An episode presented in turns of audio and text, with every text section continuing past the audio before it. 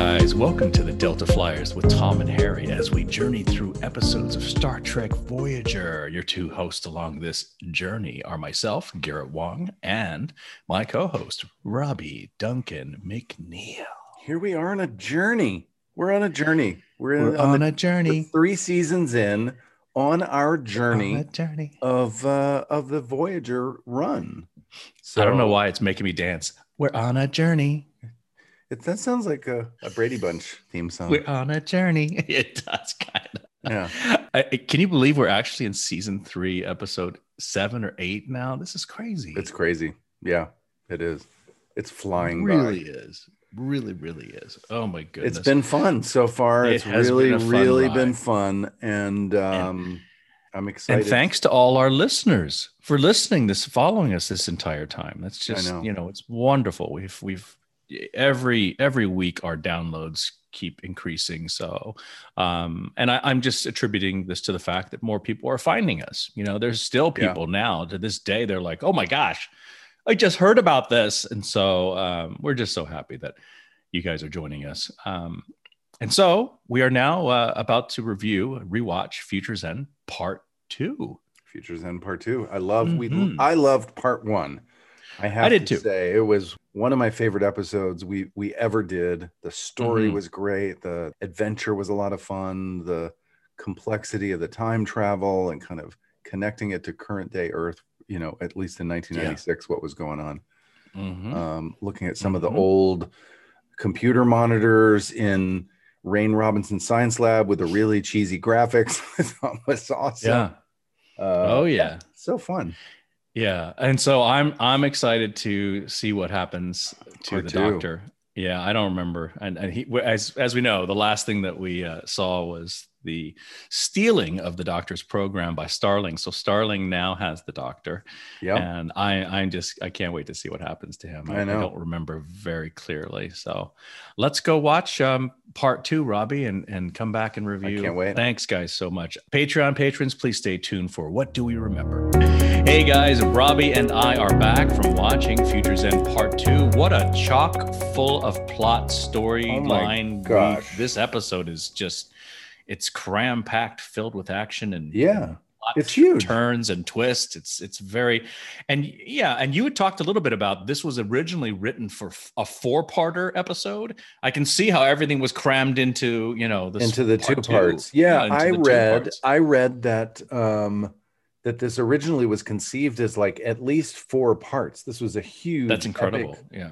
thing. In fact, I also read that that uh, there was talk about bringing Sarah Silverman on back onto Voyager as a regular. Yeah. That that Mhm. was uh, heard that something that, too. was debated, and uh, Right. I had forgotten all about that. Yeah, it's a huge episode. It's really huge.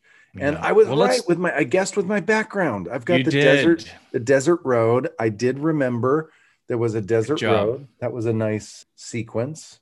Good job. Let's start with our poetry though. Let's start Let's with our, do. Well, why Let's don't you dive start, right in. start with Do you want me to do my limerick? Yeah, I'll do you my do limerick. your limerick Okay. first. Here is my limerick for Futures End Part Two. Um, all right. Starling's capture begins Part Two, but he's beamed back through shields. Who knew? A ruse was on. Starling's now gone. Janeway's manual launch to subdue. Nice. Nice. That was very you, sir. good. You covered a lot Thank of sir. ground. I sure did. Haikus are much simpler. They can only capture a brief moment in time. Yes. Haikumi, sir. Here we go. My synopsis in haiku form must find the time ship. Dock, footloose and fancy free. Back to date and time. yes. Hmm. Oh, the economy of words is just Yes. invigorating. yes, it really is. What's the final stanza? Back to time. Back- Wait, back, Back to date and time. date and time. Oh, five. There Because you go. it's There's a- five. It's a Yeah. time, you know, we're in a in a weird timeline here. And they and stupid Starfleet rules make us go all the way back. like what do they call it? A temporal temporal prime directive. Mm. temporal prime directive. We got to go back. Cannot violate. Yeah. Grr. Must not. Cannot violate temporal prime Temporal- directive. Yes. That is it. All right. Uh, this episode clearly is still written by Brannon Braga and Joe Menosky, but it is now directed by Cliff Bole. And that's how I originally started my limerick. I said, new director to begin part two is what I Oh, that's funny. the- yeah, but I changed it. So Cliff Bole is now the director. And I'm wondering why they didn't feel that, why didn't they just let, you know, uh, the director of David the first Livingston episode do both? continue? Yeah, why didn't Livingston do both? Both of these were huge episodes. By the way, Yeah. I got to say, I feel like this may be my favorite episodes. This two-parter So may far? be my yeah, Nice. Yeah, Okay. it was fun to watch. Yeah. The plot was huge. The concept felt very relatable, like hmm like the technology and the way things were Yeah. exploding in the late 90s uh, with technology. Yes. changing the world in in Mhm. huge ways. So this Yeah. idea that that someone had gotten technology from the future that they shouldn't have made a lot of sense to me. Yeah. Yeah. Well, let's just dive right into it. Rain and Tom are sitting outside. Robbie, where was that? You're that was uh, like at a the park. Paramount Paramount Studios lot. That was on the lot out by the Mhm. screen but by the Paramount Theater. They've got a little you. park-like area and so we were filming Right. they're right at the studios but we were filming out at the park. It looked like a public park from the viewpoint of, you know, when you're watching the episode. But then when I look at the tables and how nice the chairs were, I thought, that's not a public park. That's No. that's uh, and it's it's tables and chairs that they set up, or maybe they were already there. I think they're already on there. Paramount. On yeah, but Paramount of lot- course, since it's on the lot, you could put nicer stuff so people aren't going to steal it, right? Yeah. They're not going to jack it. It's still and you could see the fountain in front of the Paramount Theater that's Mhm. on the lot just for screenings and you know Mhm.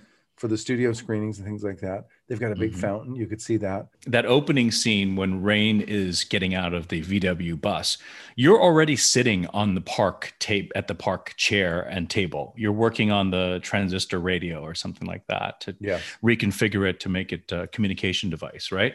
Yes. Um, when she walks out, that I is the what you're gonna snapshot. That yes, that's I- a snapshot, and that and I'm oh like going, that Oh is so God. not Robbie. It's not me. First of all, we didn't. Okay, just so people know what the heck we're talking about. Robbie, Robbie has a background on. I'm right gonna put it right that is now. of the I'm gonna- desert, right?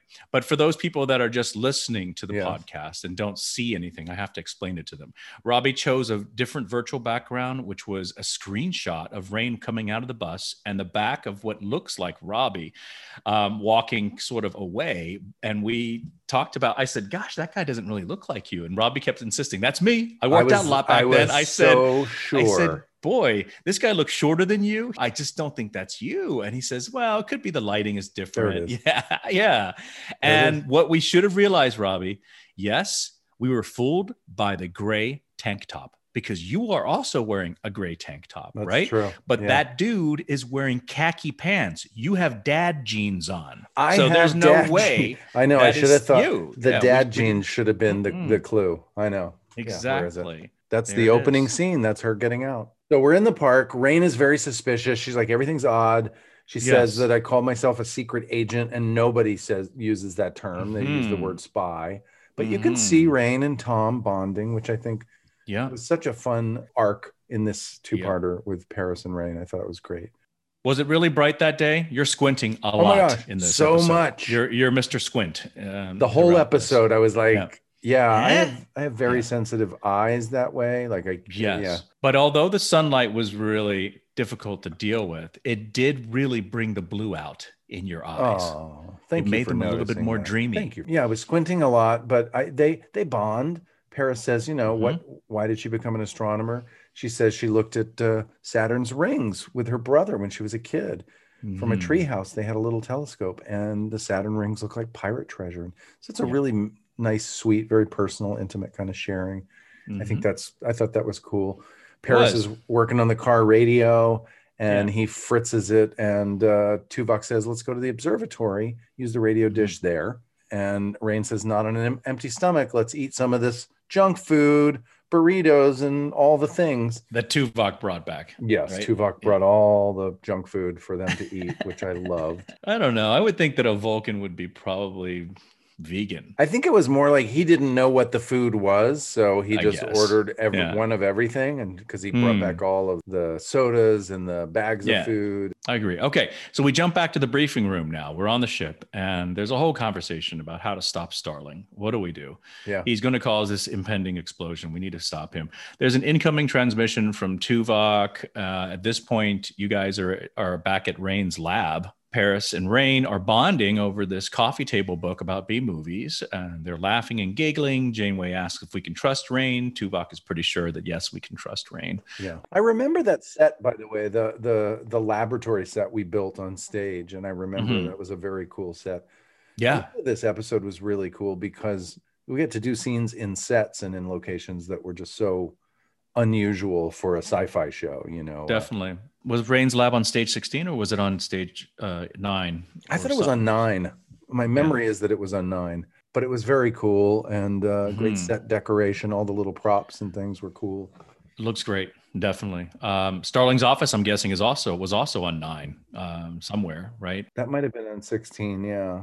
Okay. Well, the doctor and Starling are now having a conversation. Uh, the doctor diagnoses Starling as having bipolar personality disorder. I love that. And the doc has a wonderful line I'm a doctor, not a database. Uh, when he wants to know more information, he wants the psych profiles of Captain Janeway to know his enemy better. But then uh, the doctor sort of refuses to help him. And he says that there's nothing you can do to make me comply. This was very cool.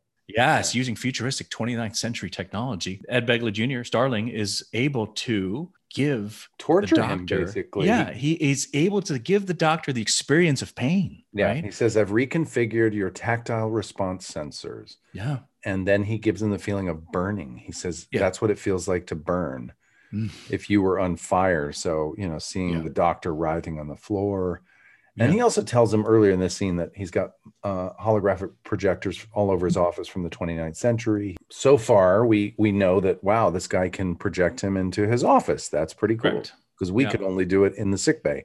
That's the That's only right. place he could be.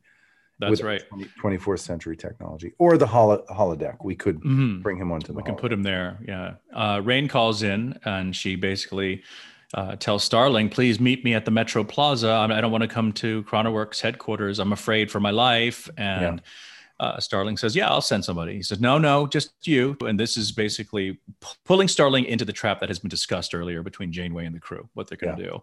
Um, so Starling agrees. He's like, okay. And the doctor basically says, well, I'm not going. And then all of a sudden you see the doctor. he does actually show up. He does that, show uh, up. But we do cut to a scene with Chakotay and Torres in the shuttle, and they're flying down Mhm. to um, basically intercept and beam Starling aboard It's a the long shuttle. scene. A couple things I Really noticed. long that's, that's our old shuttle. You know, it's not the Delta Flyer yet. So it was funny to see the old shuttle because we didn't see that a lot, you know, in the later seasons. That's it's right. pretty plain, that shuttle, the interior of the shuttle. The other thing It I noticed that was funny is they're kind of flirting with each other. Again, they're, you know, Chakotay and B'Elanna are sort of getting Yes. kind of intimate. But I gotta say, I didn't feel any chemistry in this scene between the characters, even though they have this, you know, very kind of personal, what would you do on. Earth conversation. I was like, wow, I'm su- surprisingly little chemistry there. I Even though agree. There's a little bit of flirtiness, but it it it didn't. Mhm. Uh, it wasn't. I don't know. Not much there. Yeah. In this scene, you know, she says, What if we're stuck here? Chakotay, what if we're stuck here? We're going to have to get jobs. And then they start talking about possible jobs, right? Chakotay Right. talks about pursuing archaeology full time. I didn't know, no one really knew anything about that until this point. Right. And then he says, maybe teach at a university, which is funny because in real life, that is what Robert Beltran actually ended up doing. He went to UCLA and was teaching Shakespeare at the university. So uh, that's real life imitating art. Back down to the Metro Plaza, By the way, the Metro Plaza location was actually the Music Center Uh, Plaza, the Dorothy Chandler, Chandler Pavilion. Dorothy correct? Chandler Pavilion, the Mark Taper Forum, and the Ahmanson Theater, which is where all the Broadway show tours, big shows, come through Los Angeles, most of them. And I had performed at the Ahmanson at the Music Center just a few years before we did this, uh, before we did uh, got on started with Star Trek. I had performed at the Music Center in Into the Woods, the first national tour.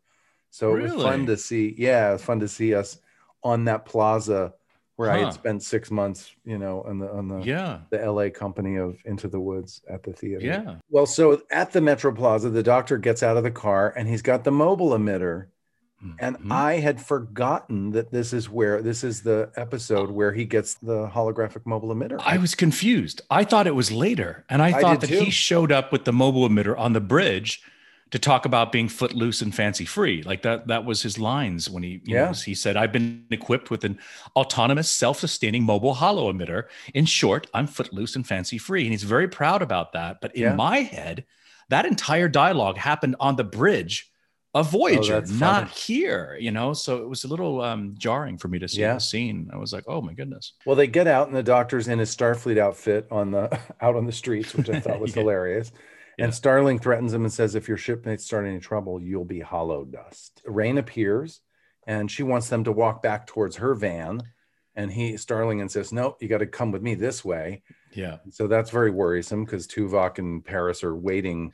They had a plan. They had already transmitted the coordinates to Chakotay for the van. You know what I'm saying? So, Yep. but not for the sedan that uh, Starling's guy is driving him in.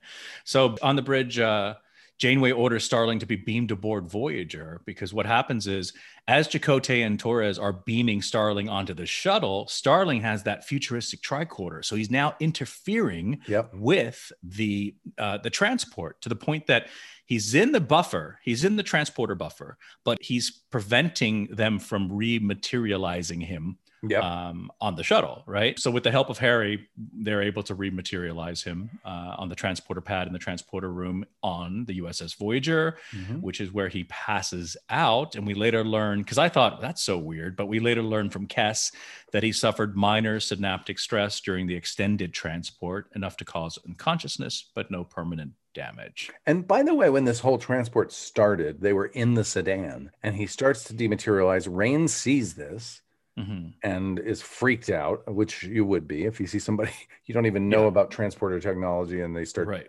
disappearing in front of your eyes. Sure. And then the doctor starts getting punched Punched. Yeah. by uh, Dunbar, Yeah. bodyguard guy. He's getting Yeah. punched. it's very funny because he just gets punched over and over and over. And then the doctor, then he stops. He's like, "What's going He's on?" like, the doctor looks at him and punch bam, him. gives him one punch and knocks him out. And the doctor runs off, meets up with Rain, uh, Harrison Tuvok. That's where he has that line you were talking Yeah. about. He meets up with them, and the doctor says, "I've been equipped with an autonomous, self-sustaining mobile holo emitter.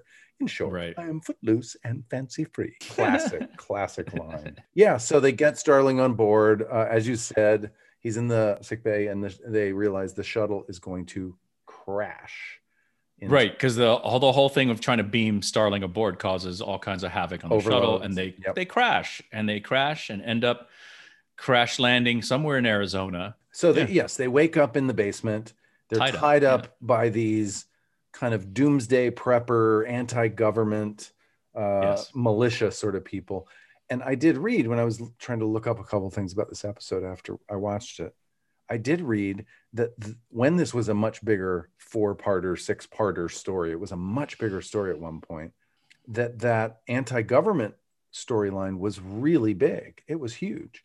It was Yeah. a big part from not just part two, but it was throughout the whole thing. Because of editing, it really seemed like an afterthought. You know? yeah, Like, it was oh, very, very much an afterthought. Yeah, I mean, very ambitious episode, really, to to open up all these different can of worms and plot twists for Yeah. sure. Um, but you know, that's Um, that's what you get from the mind of Braga and Menosky. You Yeah. get some some really crazy twists. Well, they've got him tied up. They they Mhm. go in to touch B'Elanna, see what's on her head, and she Mhm. fights back. And ultimately, they end up calling for reinforcements. So you're like, oh boy, Right. this is gonna get Yeah. this is gonna get rough.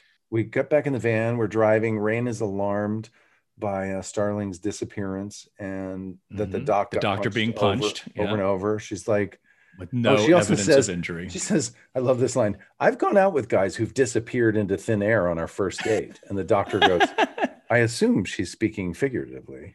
yeah, yeah. And then she I goes, like in how she and- calls him Mr. Leisure Suit. Yeah, goes- remember that? Yeah, Mr. Leisure Suit. And and I was Yeah. like, that's exactly what these uniforms are. They're leisure suits. They're like futuristic leisure suits. All these neighborhoods, by the way, that we're driving in. So the way they do this is they tow the van with like a tow truck made for filmmaking. And then they either have a camera off that tow truck or they have a camera in the car with you. Those Yeah. were all streets around Paramount Studios. So Um, we were driving very close. We would probably load up at the studio, get the whole train caravan together and then we drive out Mhm. the gate and start driving around the neighborhood so How does that work though? If the camera is on you guys, but a car or a person walks past, do you have to do they have to stop that person and, and get a release form from that person? i think if it's you know what I'm saying? Like if how does it's that work? incidental stuff in the background no It doesn't No, matter. no Okay. it doesn't matter Got you. Um, Janeway calls Tuvok from sickbay to inform them that Chakotay and Tuvok shuttle has gone down over Arizona. So she orders Tuvok to find them. Tuvok decides to take the doctor with him on this side away mission, Mhm. and then he orders Paris and Rain to continue their their mission um, at Chronoworks. Um and then we jump to sickbay when Starling wakes up. Mhm. Janeway discovers why Starling wants to launch the time ship. He needs to find more technology to bring back to the 20th century to continue the rapid rising success that Chronoworks has had. Yeah, he he definitely is trying to monetize these things, but he's also like a zealot because Yeah. he actually believes is. that he's bettering mankind. He, and he Mhm. says at one point, he says, you know, he's cannibalized the ship as much as he can, and he needs more technology. He says there's nothing Yeah. left to base a commercial product any on anymore. And uh, that's the yeah, that's the technology zealot kind of mindset of uh, Mhm. you know confusing profit and power with bettering mankind maybe Yeah. maybe technology is not always bettering mankind maybe it's better not to move so fast was my Well, yeah, he's he clearly has developed some type of god complex Yes. now that he feels that look, I I dispense the these groundbreaking or game changing techno- technological revolutions, um, and I'm the one that is facilitating that. Without me, this world is going to go into the crapper. So yeah yeah, he believes it. We go back to the basement, but before that, there's a quick shot of the shuttle. For crashing, it looks pretty darn okay. that was It a cool shot. i like that shot Right? i was like to see the shuttle it was very well done shot yeah you see Mhm. the shuttle it looks okay just to see it in that environment i thought it, it blended very very nicely I like the words out of the, the anti government guy. There are two forces at work in the world the drive toward collectivity and the drive toward individuality. And then that's when you hear the Yeah. feds are coming, the feds are coming. You hear Yeah. all this stuff. Um, but we don't see it. You know, obviously, because of time and budget concerns, we don't see the feds uh, uh, surrounding the property, unfortunately. But we jump back to the bus, the VW bus. Rain assesses the motley crew. I love it. She's like, the doctor, a guy with the worst taste in clothing I've ever seen. Tuvok, what a freakosaurus. Has the guy ever cracked a smile?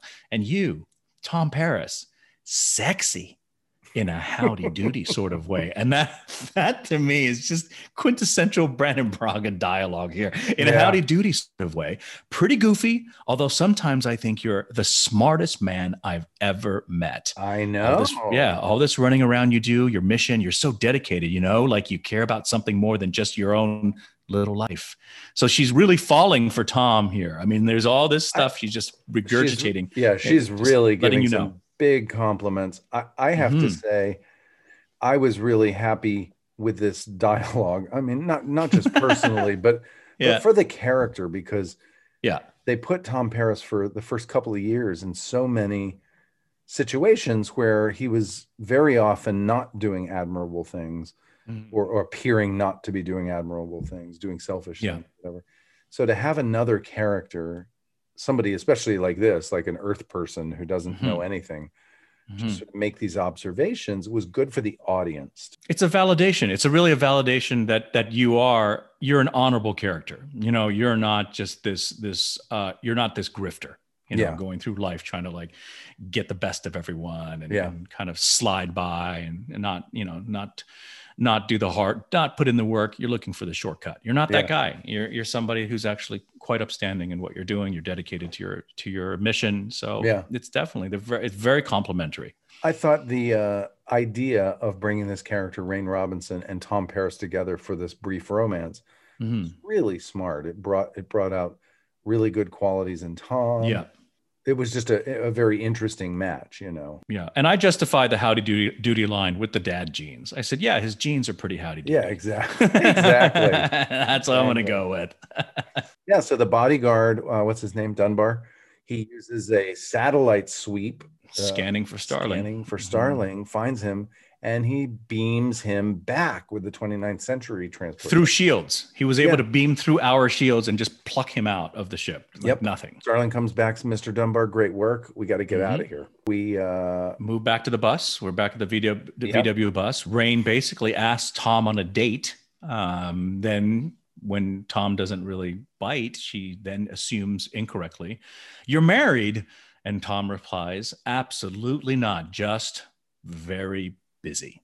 yeah. yeah, you got to get back to Mars, right? And then you say Saturn. So a lot of cute little kind of you It's know very cute. Dialogue. rom- yeah, rom-com. It it's a nice rom com. Little, It's rom a com total. story. I thought It was is a great. rom com. I totally agree. Um, and if you think about it, in Star Trek Four, The Voyage Home, the parallel is you are basically Captain Kirk, and she is the character Oh, of yeah. Dr. Gillian Taylor, the one scientist that he kind of has a little bit of a flirtation with, you Yeah, know, and yeah. uh, she's in charge of of the uh, marine, the, the the the mammals, the museum or whatever, the uh, the aquarium, right? So Yep.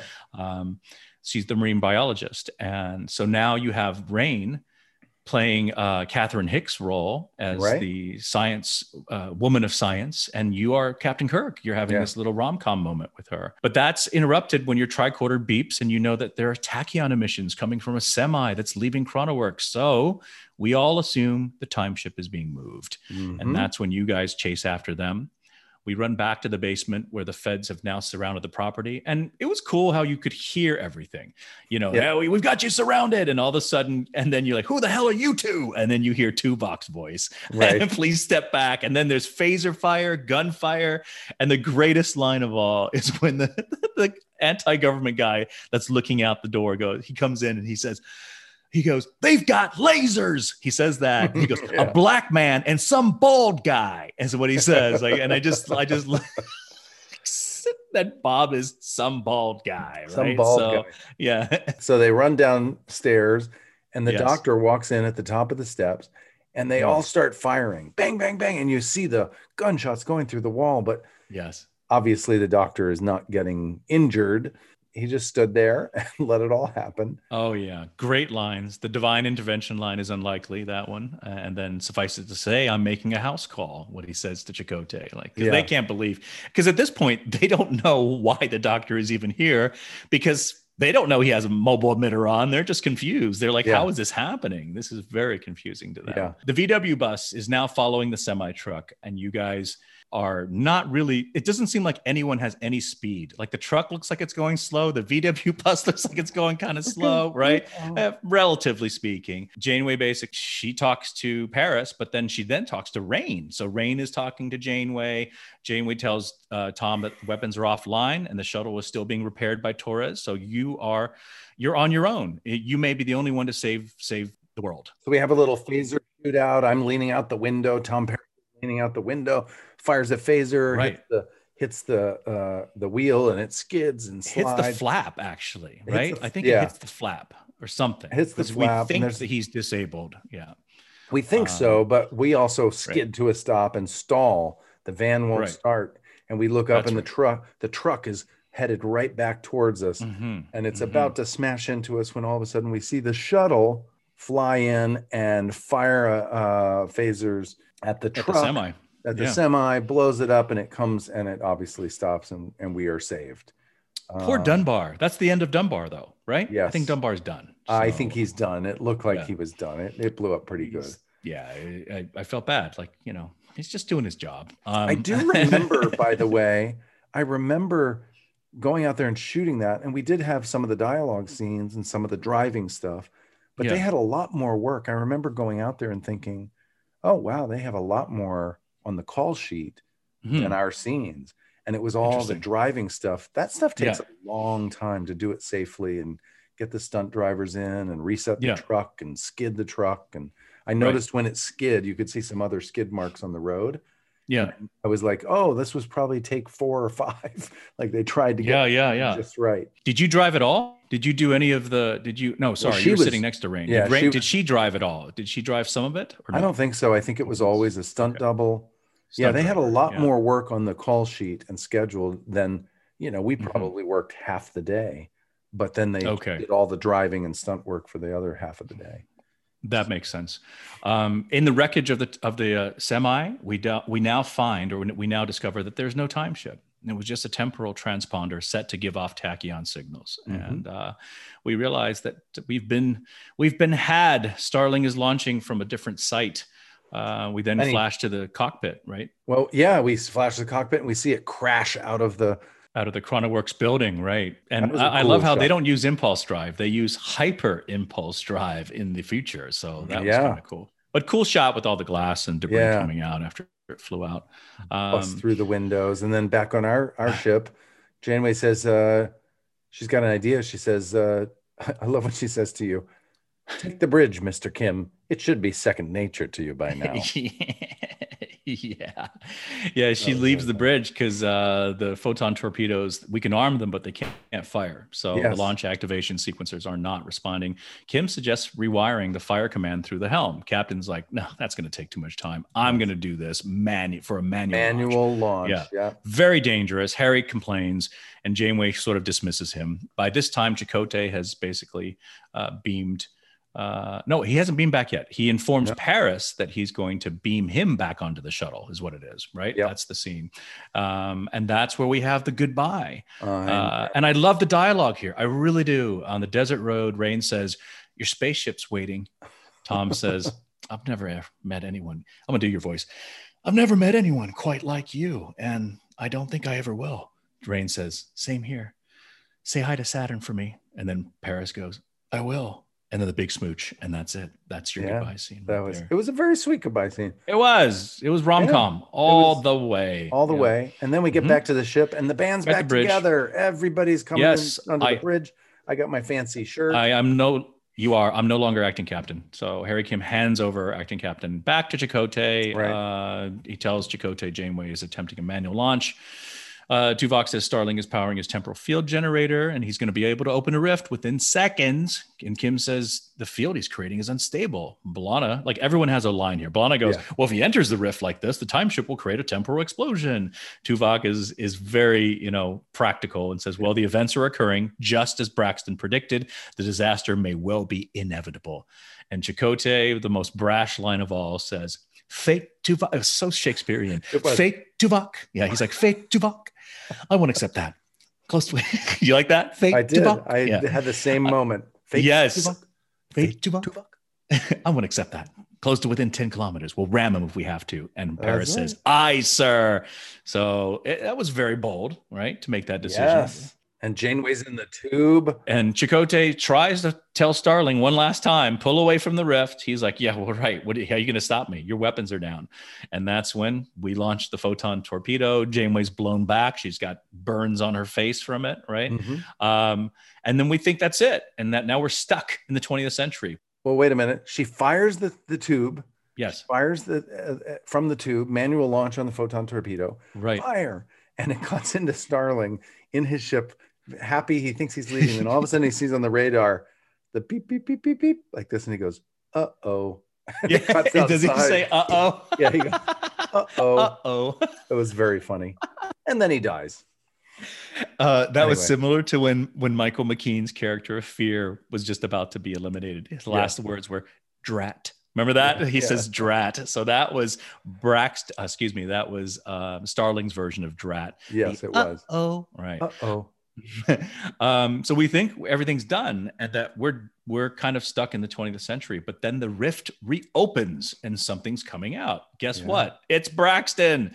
Um, Braxton then informs us that uh, you know that he's scanned time with his sensors and I like realized that Braxton, by the way. I Yeah. think he was great. He was a good, Good actor. actor. Very good actor. to be able to pull off the homeless guy in part one with all that, you Yeah. know, crazy acting. I- yeah, it was a tour de force for him for as a Yeah, guest it spot was great. for sure. But then, uh, but of course, in this reality, he's never he never experienced yeah. um, didn't even know same us. Didn't know that we did. He didn't even know us. Yeah, it was clueless, and good for him that he didn't have to deal with all that. And he says, "Okay, so I've come here to pull you back to where you're supposed to be. You're supposed to be in the 24th century." And Janeway's like, "Wait, wait, wait, wait, wait, wait a minute.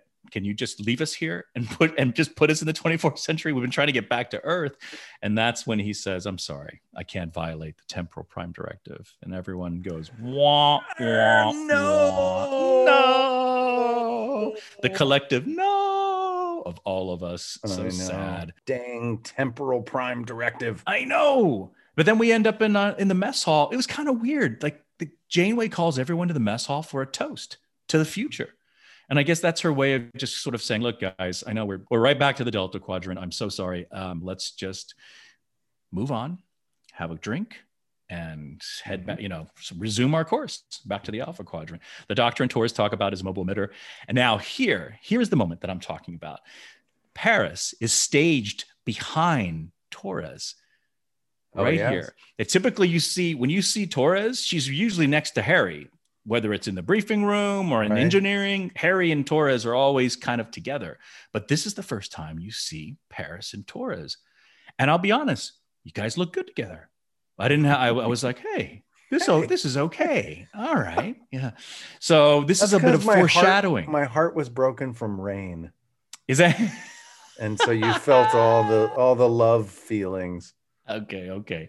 And All that's right. what you so- were seeing happening. all right. Uh, that's what I'm seeing. It happening. wasn't But for to me, it B'Elanna was- yet. It was it was yes. you know we all and, and this is true of our characters this is true of life like Yeah. you know we all become the people we are because of past relationships and past Correct. so Correct. you know uh, Yeah. tom had to go through his heart being broken with rain or Mm. you know all the other whatever he went Mhm. through to get ready for B'Elanna. So for me, it was a perfect foreshadowing moment. I'm gonna Yeah, it was. of I did notice that okay. too. Um, But I also funny loved- moment. The funny moment was Janeway's facial reaction. Is that what you're going to say when No. when the doctor suggests that he need? Oh, well, the doctor suggests he needs his own quarters, Yes. and Janeway's like, "Well, let's take it one step at a One step at a time." And she time, yeah. does this.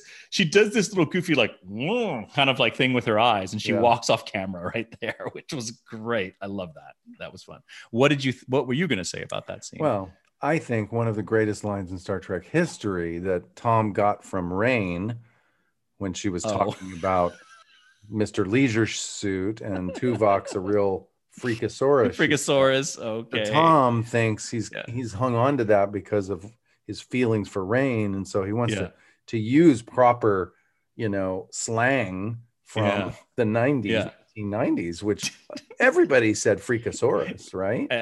Yes, Right, said no one. everybody ever said no one ever no one ever in ever real life except on our show. Yeah. So the last line I think of the episode is is Tom saying to Tuvok, "Oh Tuvok, you're a real freakosaurus." And this has been my criticism of this episode before I rewatched this for many years. I kept saying Voyager could have been a lot funnier. For instance, who thinks you're a real freakosaurus is funny? I don't. I would always say that from this episode. And maybe we can ask why this was written in this way. We can find out that the I think it has to behind do with a slang thing, and I guess, but nobody uses that slang in 1996, though. That's my point. No I don't one know if anyone that. ever used that slang. Did they? ever ever. Was that a no, I don't word think that so. anyone I ever think, used? No, I think Maybe a, then it was. but then just I a was like, cute word that Rain came up with. She invented her own word, Mister Leisure Suit, Mister Freakosaurus. And yes. Tom liked Rain, so he's like, I'm going to hang on to that. But I do want to rewind a little bit where Tuvok calls Paris out on his alleged familiarity with the 20th century, almost getting them in Yes. trouble, where they almost didn't survive. They're like, So really, this- Mister Expert? Yes, but Yeah. I love that that he's Secret giving you crap like and- that. Yeah, yeah. but he doesn't do that normally. That character Tuvok is so straight laced. Yeah. He doesn't joke around like that. Yeah. And I and I love that moment, which then continues my observation that that pairing is wonderful. I, I love Tuvok and Paris together. It's the it's it's Yeah. the futuristic odd couple. Yeah, yeah, Hey, for sure, know? for sure. I loved it. I loved it. Do you have a different theme for this episode compared to Yeah, here's my theme: Starfleet rules are dumb, because we could have gotten home with Braxton. So my theme is stupid Starfleet. Why don't you let us go home? You have a whole time rift, spatial rift. Just take us Yeah. home, dude. Yeah. Yeah, Okay. that's- so that's my theme: Starfleet rule, time rules, time. What are they called? The uh, temporal prime directives. Temporal Yeah. prime directives are dumb. Okay. That's my theme. What's your theme?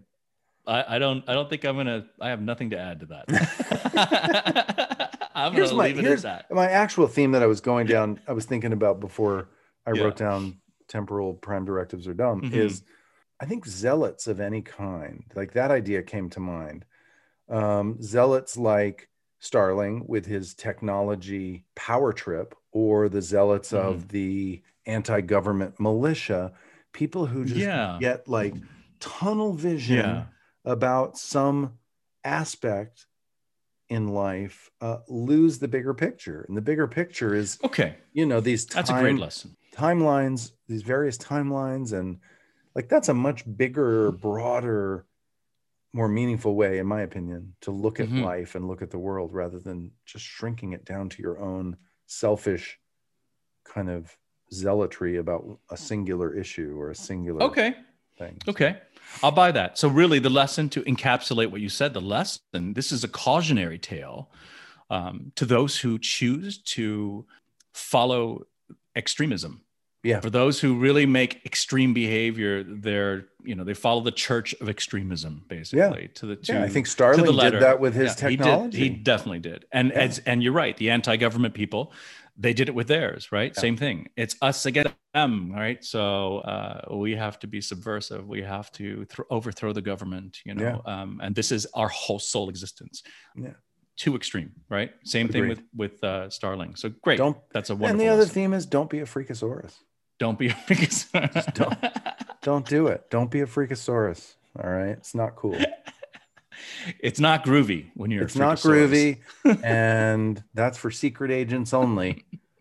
hey guys thank you um thanks for tuning into this episode or this to the end the two part our review of part two of Future's End Such a fun trip. Both parts phenomenal. robbie you got a lot to do you got to go down on the away mission you did you weren't left on the ship like i was and then um you got to do a lot of stuff so it was a great episode or a great character development character, episode for paris for Great sure episode for every character. I thought even Okay. you got to sit in the captain's chair. That's a huge. Uh, uh, well step. thank you i appreciate huge that step. I, I guess that is is a plus. I, I did get to sit there, so I will look at the glasses half full. So Yeah. it was good for Kim too. Okay, great, great. all right. Next week we're going to be uh, we're going to be reviewing and recapping the episode Warlord. So Oh, um, this is uh, I'm pretty sure this is the big Jennifer Lien Kes episode. So so. too. excited to to uh, tackle that one. But thank you guys so much for tuning into our discussion of Future's End Part Two. See you next week. Thanks, guys. See you next week.